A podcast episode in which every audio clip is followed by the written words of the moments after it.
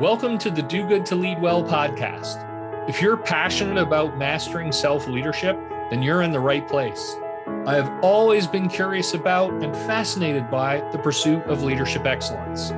This is why I pursued my PhD in psychology with a specialization in business, and I've continued to dedicate my career to understanding the science and practice of positive leadership. My name is Craig Dowden, I'm a best selling author, award winning keynote speaker, executive coach, and member of the Forbes Coaches Council. Each week, I'll bring you world class content on the science and practice of positive leadership.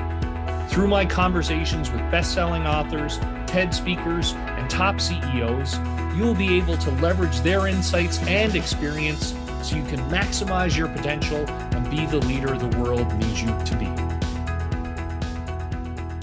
All right. Well, hello and welcome to another edition of the Do Good to Lead Well podcast series. And my name is Craig Dowden, and really excited to have this conversation this morning. Uh, as listeners know, that uh, the key key element, the key focus in this podcast series is to explore the science and practice of positive leadership and how we can take the really compelling research and translate it into everyday practice, both at a leadership team and organizational level.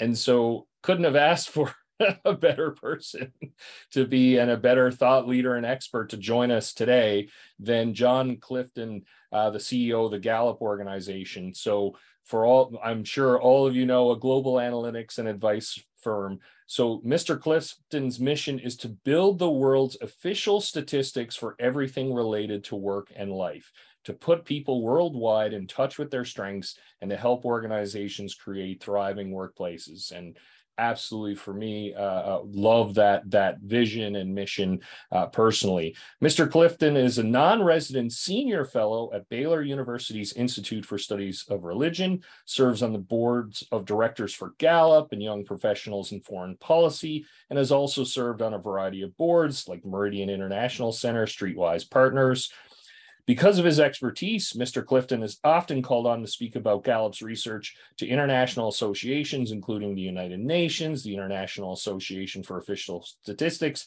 and the World Bank. He has also been interviewed on BBC News, C SPAN's Washington Journal, and Al Jazeera, and he has testified in front of the US Congress on the state of American small business and entrepreneurship. He received a bachelor's degree in political science and history from the University of Michigan and a Juris Doctorate in international law from the University of Nebraska. And he was also awarded an honorary doctorate in humane letters from Midland University. And that's just the, the top of it. And I've read his recent book, Blind Spot the global rise of unhappiness and how leaders missed it. And i it, it is a page turner. I couldn't put it down. It was absolutely engaging. So jon welcome welcome to the program. Craig thank you for having me. Well and and really want to dig into this. And i love there's so many things that i love about this book and people are going to extract out of it not only the evidence-based perspective that you took also how you translated them into really tangible insights. So for for people what was your primary motivation in writing this book? The big idea behind it you wanted to get across? The big idea we wanted to get across is this trend that we found in our database that has this very concern and it's what we call the global rise of unhappiness. And when i speak of happiness at that particular moment what i mean is stress sadness, anger, pain, and worry. Throughout history, or at least the past hundred years, economists and statisticians have perfected counting everything. They uh, can put a number to the size of every single economy. Um, we count every single job that people have. We even know how many uh, emissions have been, uh, or, or, carbon emissions there are in the environment. But what we don't know is how people feel. So Gallup wanted to mm-hmm. fix that. And the only way to understand how people feel is to ask them how much stress they experience, how much anger they experience. And those five emotions that we started tracking were increasing and have been increasing for a decade straight. And that has us really concerned. And it's something that we wanted to get to every single world leader.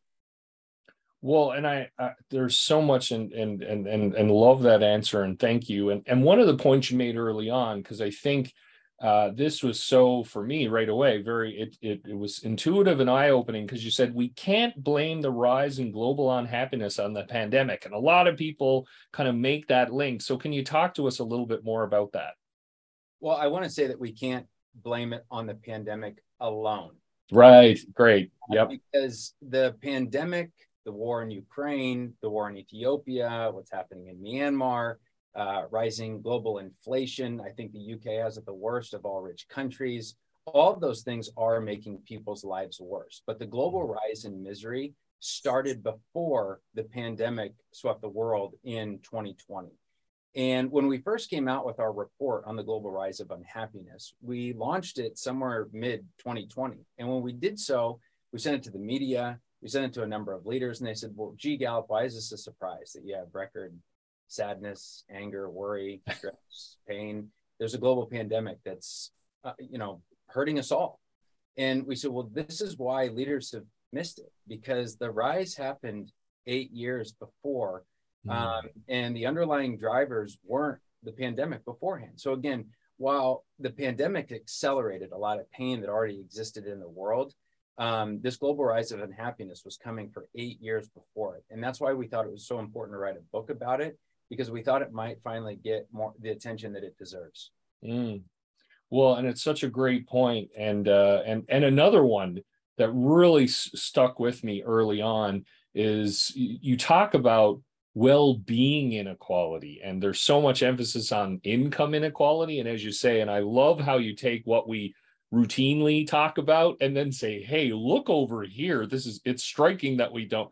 Can you share more about what well-being inequality is and the trends on that? Because i was reading that you just go wow. We ask a question in the 140 countries where we conduct surveys every year. The first question we ask people is rate your life on a scale of 0 to 10 10 is the best imaginable life, zero is the worst amount. Where do you stand today?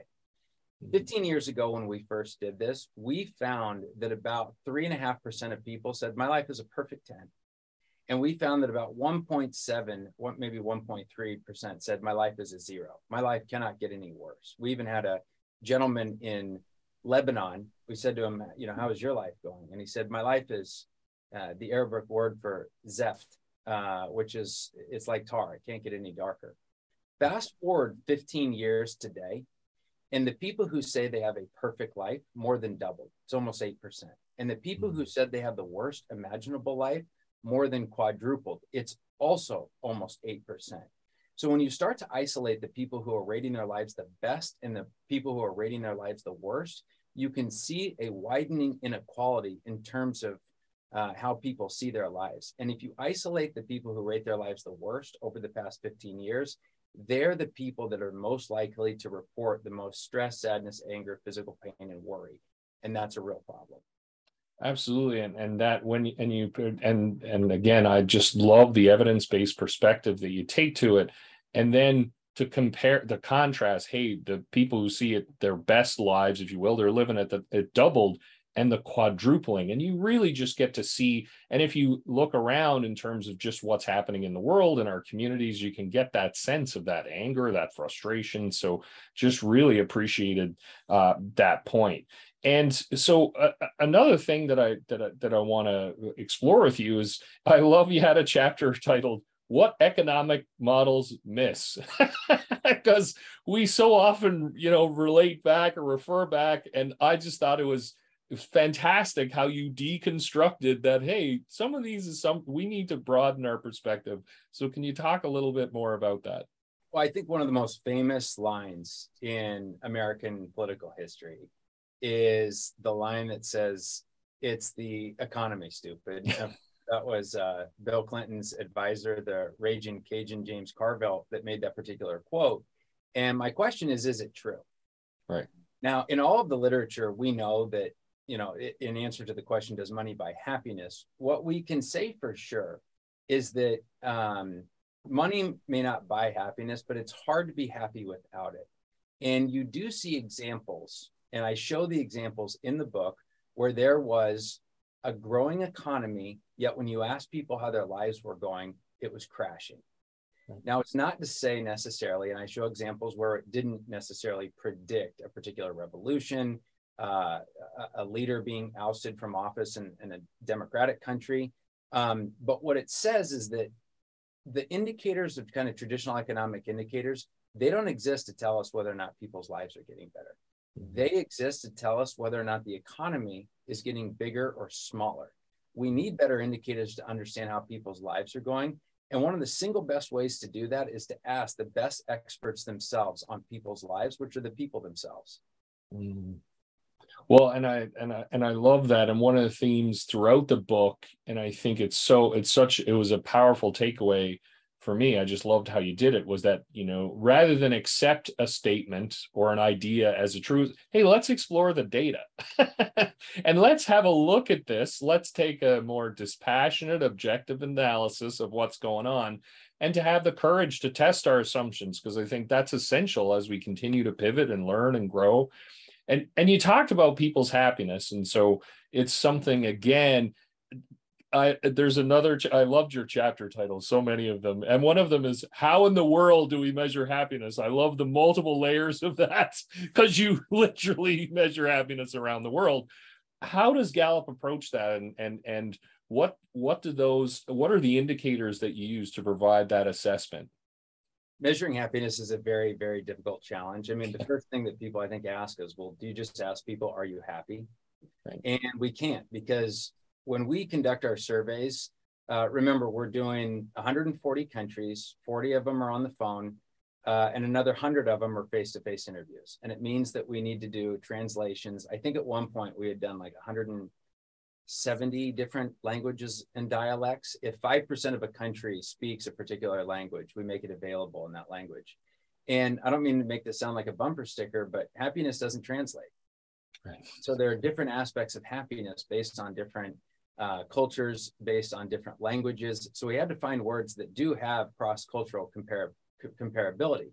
You can ask anything you want in a survey you can ask about love, for example. We tried it, and you probably remember this in the book as well. We failed miserably because there are some cultures when we said, Did you uh, have a lot of love yesterday in a Western context? A lot of people interpreted it as, Well, yeah, I, I you know, my mom called me, told me she loved me. So I did. In some cultures, they thought it as a physical aspect. So you mm. can ask it, but you can't compare the results of those two particular countries. So what we sought to do was, first of all, determine what does it mean to measure a great life? And that caused us to interview a lot of the world's uh, top experts. Ed Diener, who's one of the most practiced on this particular topic, he passed away a few years ago. He's a Gallup senior advisor. Uh, Nobel laureate Danny, Danny Kahneman, Nobel laureate Angus Deaton. Um, but we've had other senior advisors like Carol Graham is one of the top uh, economists in the world and also one of the foremost experts on this. She was uh, grew up in Latin America. Deepak Chopra is another one who we asked his advice on what should we be asking. And we ultimately landed on two constructs. A great life is how you see your life and how you live your life. Mm-hmm. In terms of how you see your life, that's when we ask people to just rate your life on a scale of zero to 10. That one is more holistic in the remembering mind in sort of uh, behavioral economics and what Danny Kahneman says. And so it makes you look at sort of your entire life, your career, your family, etc.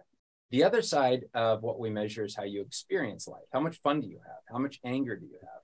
Now, in an ideal world, if technology would allow us, we would have a buzzer on everybody's pocket in the world, buzz them probably every 30 minutes, and then tell them to go a survey. Or we would tell them to spit in a test tube, and we would actually test to see how much stress that they're that they're feeling. Um, we don't have that luxury right now. Survey research is the closest thing that we can do. We've also done testing, you know, to compare it to whether or not somebody has spit into a test tube. So does somebody know if they're stressed? They actually do. I mean, it's not it's not entirely uh, it's it's quite accurate. So um, we asked two things five on the negative side, five on the positive side. And on the negative side, as I mentioned earlier, we asked about anger, stress, sadness, physical pain, and worry. Um, and then on the positive side, we asked things about whether or not people were treated with respect, whether or not they felt well rested, whether or not they felt enjoyment, laughed and smiled a lot, or whether they had intellectual stimulation, which we say learn or do something interesting. And so we have to measure all of them separately because they measure such different constructs and they all have different drivers. For mm-hmm. example, on life ratings, what we call uh, how you see your life, that one is heavily dependent on money. The more money you make, on average, the higher you rate your life.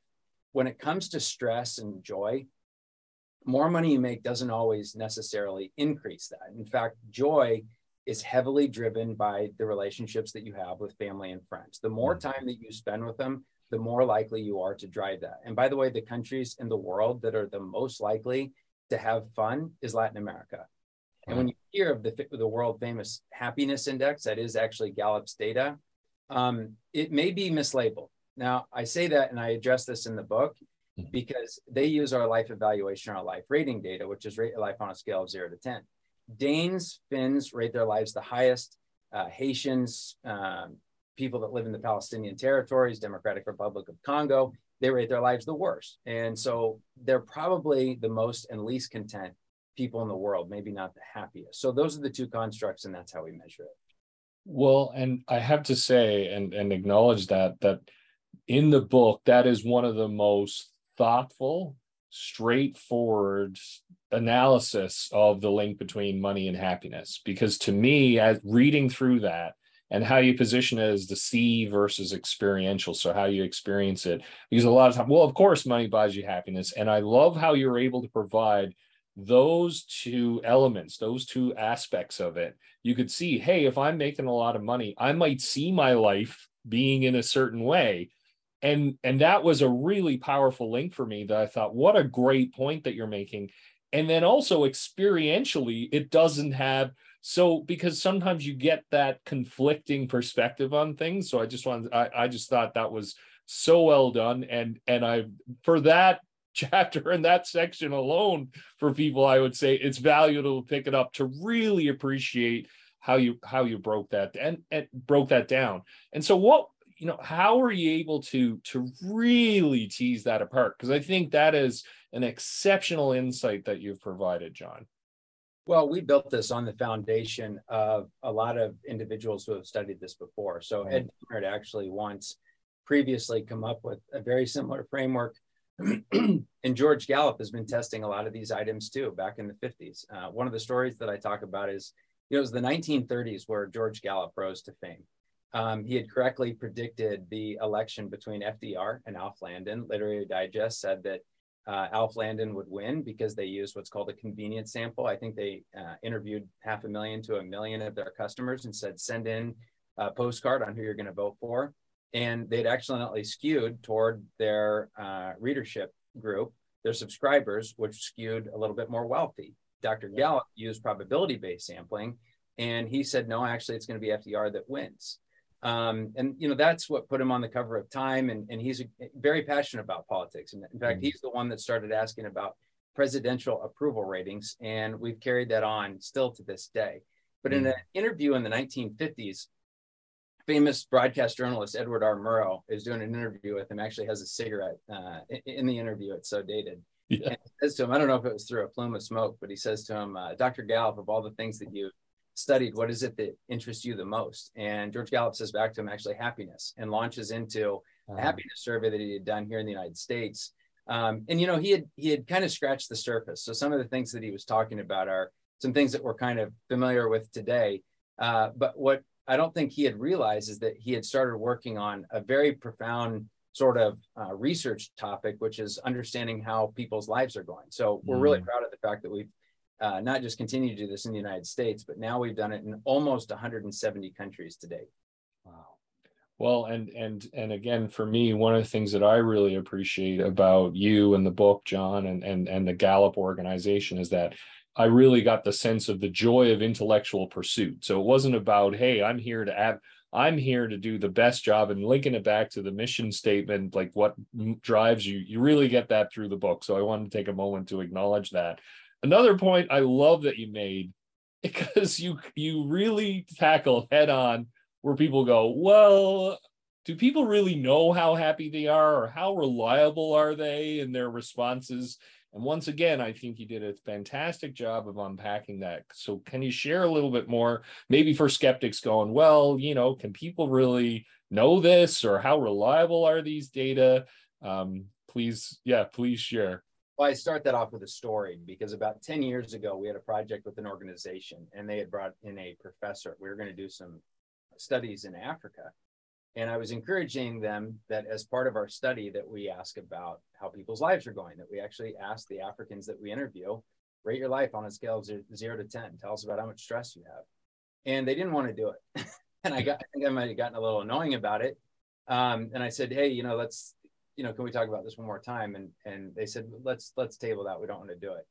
And I'll never forget because the professor looked at me and he said, Hey, Jon, the reason we don't want to do it is because we want to make sure that Africans don't say they're happier than they really are. Mm. And it kind of threw me for a second because what does that mean? And if Africans don't know how happy they are, who does? And also, why do we have this notion that somebody cannot truly describe how their life is going? And so he and I had a nice chat after that because I said to him, um, I don't know if you're, I, I, didn't say this, but I was thinking it at least that I don't know if he's wrong on moral or philosophical grounds. But I said, but I said to him, you, you, know, you are wrong on statistical grounds. And the only reason I say that is because what I, my hunch is, is that he believes that, um, you know, that there are poor people that he doesn't want them to say that they have the best lives in the world. And the mm. reality is they don't. And so you can see it very, very clearly when you ask people to rate their lives on a scale of zero to 10, the countries that you think would say that they rate their lives the highest, Denmark, Norway, Sweden, they're at the top. And the countries where you think people have it the most difficult right now, like Afghanistan, where in 2,000 interviews that we did face to face, the Taliban allowed us to have w- women interview women while the United States forces were leaving. Uh, and not a single person in that entire survey said, My life is a 10. So mm. not only do you have this sort of face validation on the data, um, you can also look at it against, um, you know, kind of traditional economic indicators that in rich places, people rate their lives higher, and in poor places and where people are struggling, uh, you know, they, they don't. And so this is why I think it is critical to do this. Um, and another thing is there's other research where, for example, Craig, if um, if so if we said rate your life on a scale of zero to 10, you privately write it down. If we go around and ask your family and friends to say, how's Craig, how would Craig rate how his life is going? That's actually very accurate. Mm-hmm. Um, and the other thing is, because somebody might say, well, Craig's struggling, he's not going to admit it to a complete stranger, a Gallup interviewer. For people who say that, they've never done interviews. the candor that people have to a complete interview is really mind boggling. Mm. If you just sit down and just start talking to somebody, um, they really have a lot to say. You can ask them about the government, you can ask them about the community, you can ask them about their lives. Um, our struggle is in the United States. Our response rates are awful. People don't want to get phone calls. They just don't. We're trying to tweak new methodologies to figure out how to do more on the web. But if you go into places where you know phone penetration isn't as high, you do face-to-face interviewing. Our response rates are 70, 80, sometimes even higher uh, in fact, we'll have other people in the community say, when can I be interviewed next? Wow. Uh, and, you know, as part of our random selection procedure, they can't be because it skews the data. If it's the tribal chief, we'll let them do it. We end up having to throw it out. Um, but again, you can see that people are so willing to share their thoughts on virtually everything. Um, and I think that's just kind of one of the most amazing parts about survey research. And again, anyone who reads this book, and uh, Craig, it makes it means a lot to me and everybody at Gallup that you did. But this is literally 5 million people who shared how they feel about their own lives and what they think about the world. And that's why it's so important for us to have leaders read this. No, absolutely. Well, and and uh, and I love that you to echo that point. I love that your last chapter is really around those five million conversations, right? And and acknowledging that. And the other thing, a really powerful insight for me, Jon, on top of everything you just shared, was also the fact that hey, how we feel, how we see our lives, how we experience them has a profound impact on the choices we make and how we show. And I just love that linkage because you, of course, it does. And without it stating explicitly, though, I just thought it was really great that you that you draw our attention to it. And and, and I do this, this conversation is flying by. So thank you for all of the insights. Uh, talking about uh, because one of the things that that we're seeing now is around quiet quitting and the great resignation. And so, you know, the theme of this podcast is around positive leadership. And I love that you tackle, uh, you have a chapter there that we've got a global great jobs crisis and you draw attention to that. So, can you share more about, you know, give us a sense of that data because it is really sobering data. And then also for leaders and aspiring leaders who are listening, you know, what are some of the lessons we can learn as you talk about uh, in these insights so that we can change you know we can change that trajectory yeah there's one challenge that i have with our the world's way to sort of understand the global jobs situation, which is the unemployment figure. Because unemployment in 2019 globally, according to the ILO, is about 5.5%. If you ask any economist and say, um, what is the natural rate of unemployment? Many of them will actually say it's 5%. So, from that perspective, you would say, well, we don't, do we not have a global jobs problem? When the pandemic hit, we know the amount of people that were badly hurt in the workplace. They either lost their jobs um, or you know were temporarily laid off, whatever the case. But unemployment only went to six and a half percent. So, really, is that the only damage COVID did to the global job situation? The problem is how it's measured. And so a lot of people aren't familiar with the fact that when you say to them, how is unemployment quantified? They think it's some sort of head count or that, you know, companies and organizations send in their payroll. It's not, it's a massive survey. So just like we ask, how's your life going? Governments ask, do you have a job? It usually takes them an hour to do that. Um, but the problem with the survey is what it is capturing is the amount of people who want work that have no work whatsoever. Meaning, if you have one hour of work, you are not unemployed. And if you are self employed out of necessity, not self employed because you want to be the next Mark Zuckerberg or because you stand for freedom and want to be your own boss and you have a great restaurant in town and that's exactly what you want your life to be. That's not the reality of most of the self employed globally. Um, they live on less than $2 a day, and we can see on their well being that their lives are not good and they are working out of desperation. Um, and so, one of the challenges is just how do we measure it? And right now, we're measuring it through this uh, lowest common denominator of what we hold leaders accountable to, which is who has no work whatsoever. The recommendation in the book is that we need to flip that on its head. Mm-hmm. And the way that we do that is, again, instead of holding leaders uh, accountable to the lowest common denominator, let's create a new metric, which is the percent of great jobs. Now, how do we accomplish something like that? And in the book, I'm clear about this, which is this may not be perfect, but it's close. And I hope this starts a conversation about what could we do next, which is a great job is a steady paycheck, steady hours, plus a subjective component whether or not you are thriving at work. We know uh, there's one analysis that says that we spend 115,000 hours of our entire life, which is exactly 13 years, uh, working. The only thing we do more is sleep. I replicated the analysis and did a lower end on the hours, came out with about 83, 85,000 hours. Regardless, that's a lot of life. And if most of your life is spent being completely miserable from a subjective standpoint, it actually goes into your personal life. We asked a bunch of people who are truly miserable at work. Does the stress from work ever negatively impact your relationships with your family and friends? Uh, far more than half of them said absolutely. So, this idea about work life balance, although our hearts are in the right place about it, the idea that human beings can practice compartmentalization and that if your boss berated you earlier in the day, that you therefore don't take that emotional baggage home with you is ridiculous. Just yeah. because they can't email you at 5 you know after five o'clock doesn't mean that you you you still aren't miserable and so we need to improve this sort of subjective aspect of work now i had somebody recently say happiness is a joke in the workplace. Tell them to get back shut up and get back to work. The challenge is is they don't fully appreciate what it means. And a lot of times in kind of the old verbiage it's called engagement. It means these really straightforward ideas like uh, not are you happy at work? The question is, do you know what's expected of you at work? Right mm-hmm. now, Gallup finds that half of employees all over the world don't fully agree in terms of knowing what's expected of them. Now, imagine what we could do for human productivity if we helped everyone iron that out. But number two, think about how much madness is created that people mm-hmm. show up to work and they don't even know what they're fully supposed to do. And then they have, uh, uh, you know, a manager that's upset with them. They're like, you didn't even fully tell me. And so it's issues like that. And I think kind of at the pinnacle, once, you know, development, once you have people, you know, people that are recognizing you for good work, you get along with your colleagues. I think the pinnacle is having the opportunity to do what you do best. Now, mm-hmm. philosophers, you know, back to Aristotle, I think Peter Drucker would say this, and Aristotle's concept was everybody always tells me it's wrong. So I'm going to say both words eudaimonia or eudaimonia.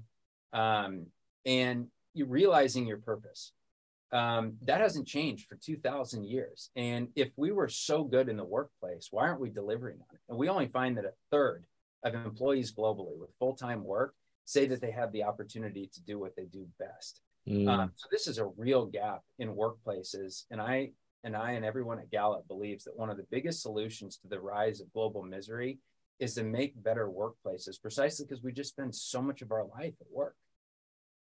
Absolutely. Well, there's so much there that you shared, and thank you. And and it just triggers with me on the expectation side. I mean, in my coaching work, do a lot of coaching work, and how many conversations have I had where people are going, I don't know what I'm supposed to be doing here, or the the the the executive is going, why don't why isn't Craig doing what I asked? And then I'm like, well, have you sat down and what you know? Have you agreed on what the expectations are, what the priorities are? Or someone comes in and just fires fires out five new things to add to the project list with no kind of hey this is where they fit in or here's what you need to let go of so i just love what you're talking about jon and then the the piece around the rational aspects of of a job if you will and then the experiential that subjective like how how engaged and and and how emotionally connected you are to your organization. And and and you talk in the book about how people leave because of the the behaviors of the manager. So i think so so powerful and and and love everything that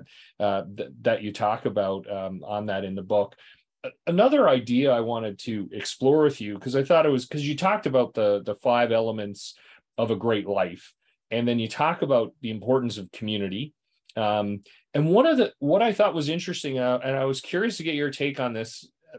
One of the two, you talk about broken communities, and one of the factors behind that is fear.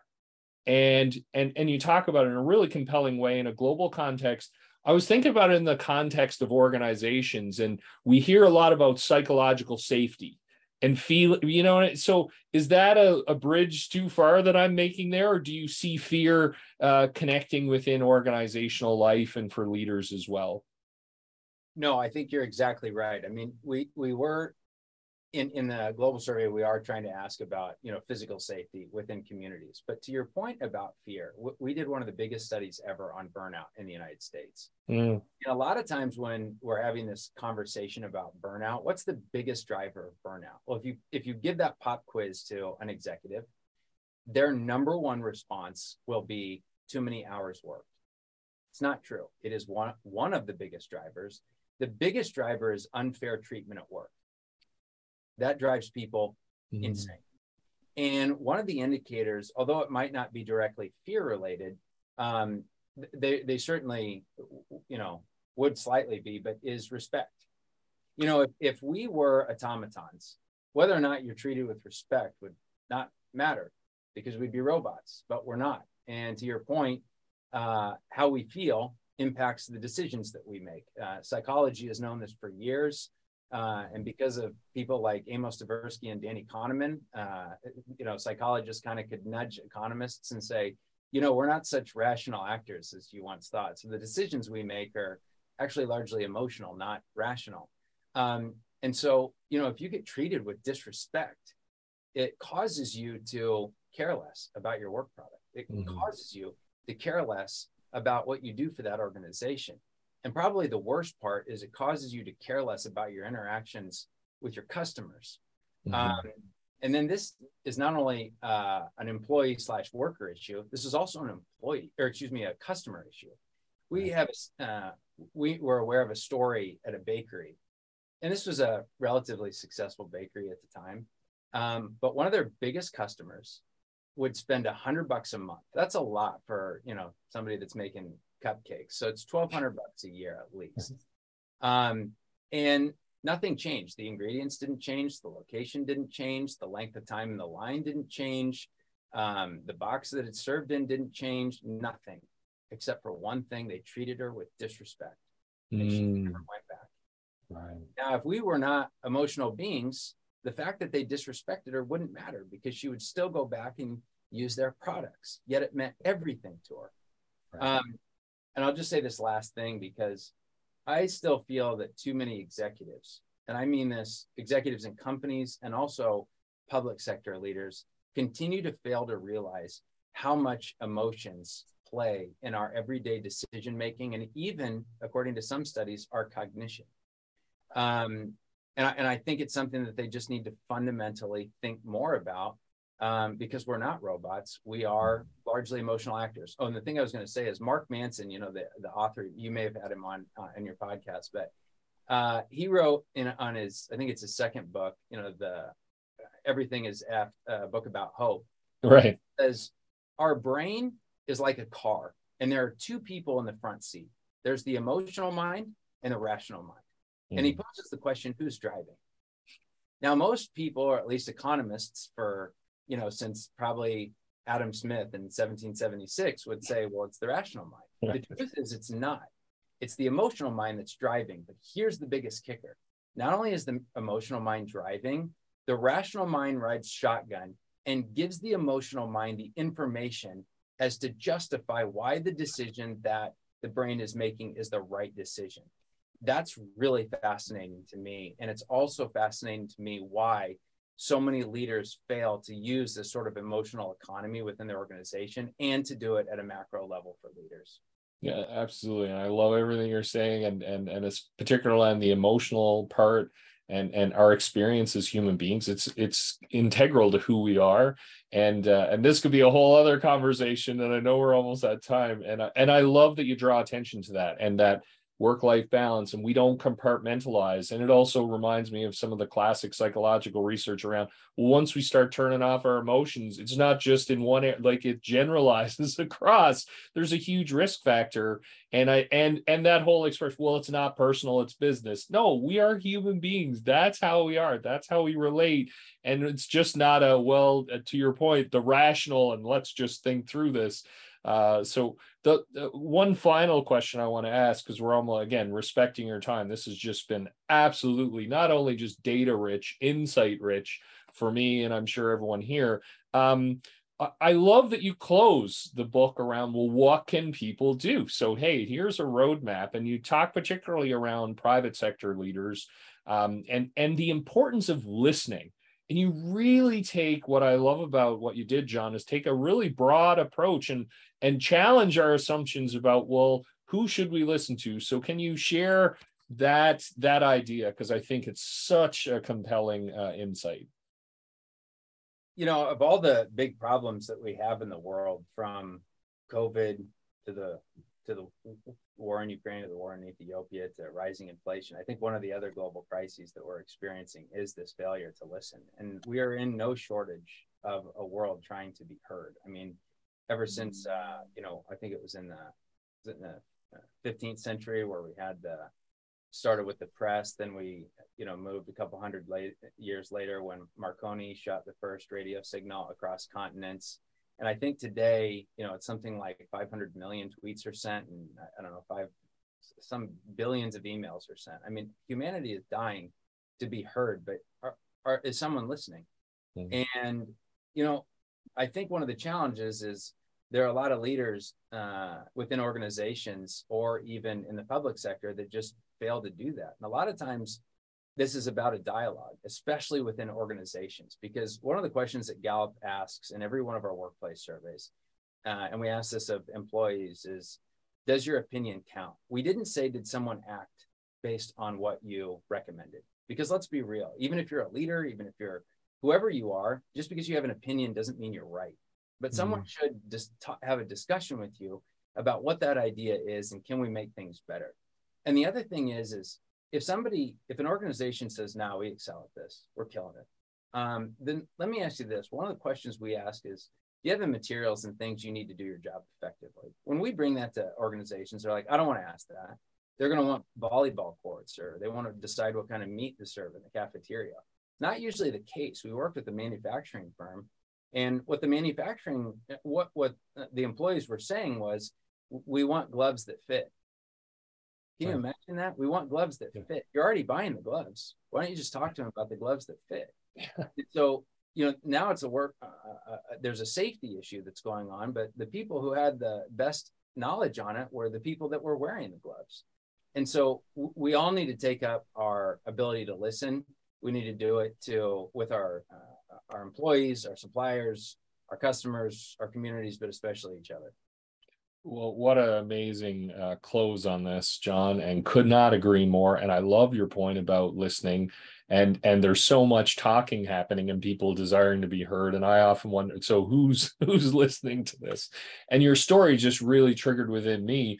There was a ceo that i was speaking with and then he was commenting on how there were delays in the processing time. And so then he went out and did site visits and the challenge was they had broken printers. Like the printers would break down.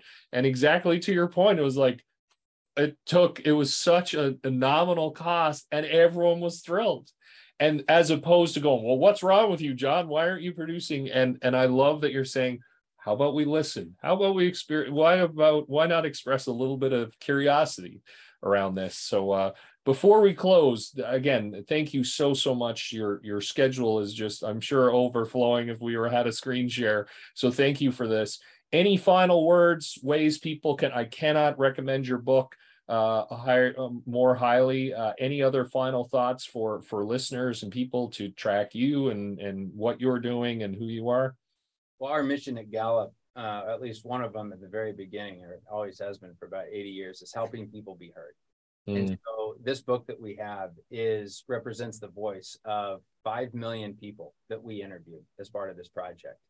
Um, and so I just want to say thank you to you because you are this is written for leaders like you um, and thank you to you for being one of the leaders that's listening to these 5 million voices that represent ultimately 8 billion voices.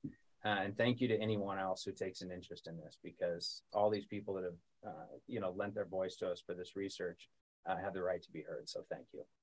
No, you're welcome. And and and again, I want to uh, acknowledge your authenticity, Jon. It comes through in the pages of the book, and you read books different times and have different. And uh, it was one of the many reasons I was really excited to speak with you because I really get a, a, a, pure sense of purpose around hey let's just let's approach things let's explore things and figure it out together so uh, really appreciated that perspective and it made the book uh, on top of the uh, the enjoyment of it just extra extra uh, enjoyable shall we say so a lot of people said back to me when they would when they read it and they said i can really hear your voice in it and I, I can't tell if that's a good thing or a bad yeah, thing. yeah. unusual style craig so uh uh, thanks for thanks for appreciating that. yeah, yeah, no, absolutely. Well, I think back again, being heard and, and showing up in our authentic selves, uh, that's an important, that's a, a, definitely a passion of mine. So, uh, thank you so so much, and thank you everybody for tuning in. And uh, again, please go pick up the book. Uh, Jon's book, Blind Spots The Global Rise of Unhappiness and How Leaders Missed It. You will get so much out of it. And uh, looking forward to seeing you on the next episode. Bye for now. Thank you so much for joining me here today on Do Good to Lead Well. If you enjoyed today's podcast, please subscribe and leave a review. If you'd like to continue the conversation, you can follow me on Twitter at Craig Dowden or reach out via LinkedIn or email info at craigdowden.com. I look forward to meeting you here next week for another transformational episode.